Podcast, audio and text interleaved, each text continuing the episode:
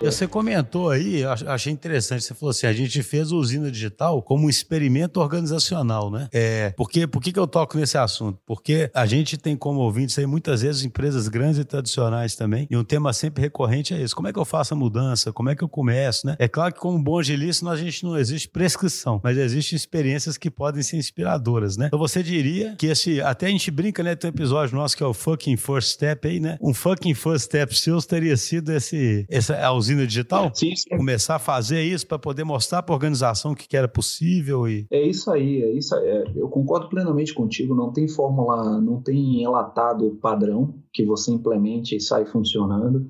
Então, a, a prática do learning by doing, uh, do você iniciar pequeno, uh, num cenário controlado e exercitando ao extremo todas as capacidades e os conceitos, é o melhor modelo e, e, e é isso aí. A usina digital foi uma das iniciativas que a gente de fato testou comportamento, mentalidade, testou tecnologia, mas sem paixão pela tecnologia, nós tínhamos muito mais apreço pelo aprendizado que a gente estava gerando naquele momento. É, imagina, naquele momento a gente começou a ter PO, Product Owner, uh, BO, Business Owner, Sprint Planning, Sprint Review, todas essas cerimônias que era tudo uma novidade para a organização do ponto de vista de conexão com a estratégia. Então, uhum. então foi importante porque nós outra coisa muito disruptiva, nós fazíamos entregas a cada duas semanas. Então, a cada duas semanas, imagina, a cada duas semanas eu entregava uma história de usuário que podia ser uma solução tecnológica ou podia ser uma solução de processo, podia ser simplesmente uma revisão de processo, mas sempre com a máxima de produto funcionando, né? Não, não entregar componente, é entregar produto funcionando, testado e aprovado com os critérios de aceitação bem definidos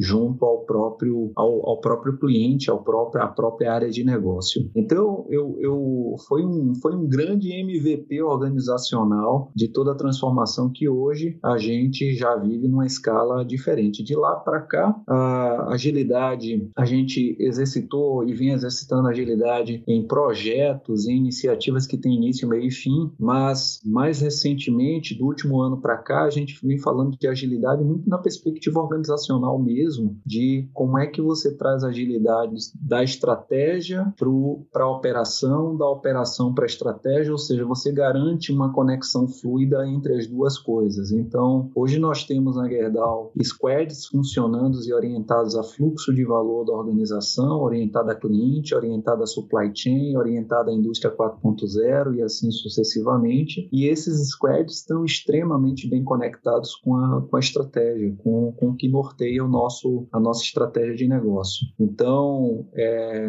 para tudo isso, é, trouxemos e escalamos novos papéis, novos personagens, construímos uma área internamente que nós chamamos de, é, que não é uma área, é, uma, é, uma, é como se fosse uma aceleradora, nós chamamos de Digital Factory, onde a gente acelera muitos talentos ou a gente dissemina o conhecimento sobre toda essa metodologia, esse pensamento ágil e ajuda as principais iniciativas da organização a escalarem desse mesmo contexto.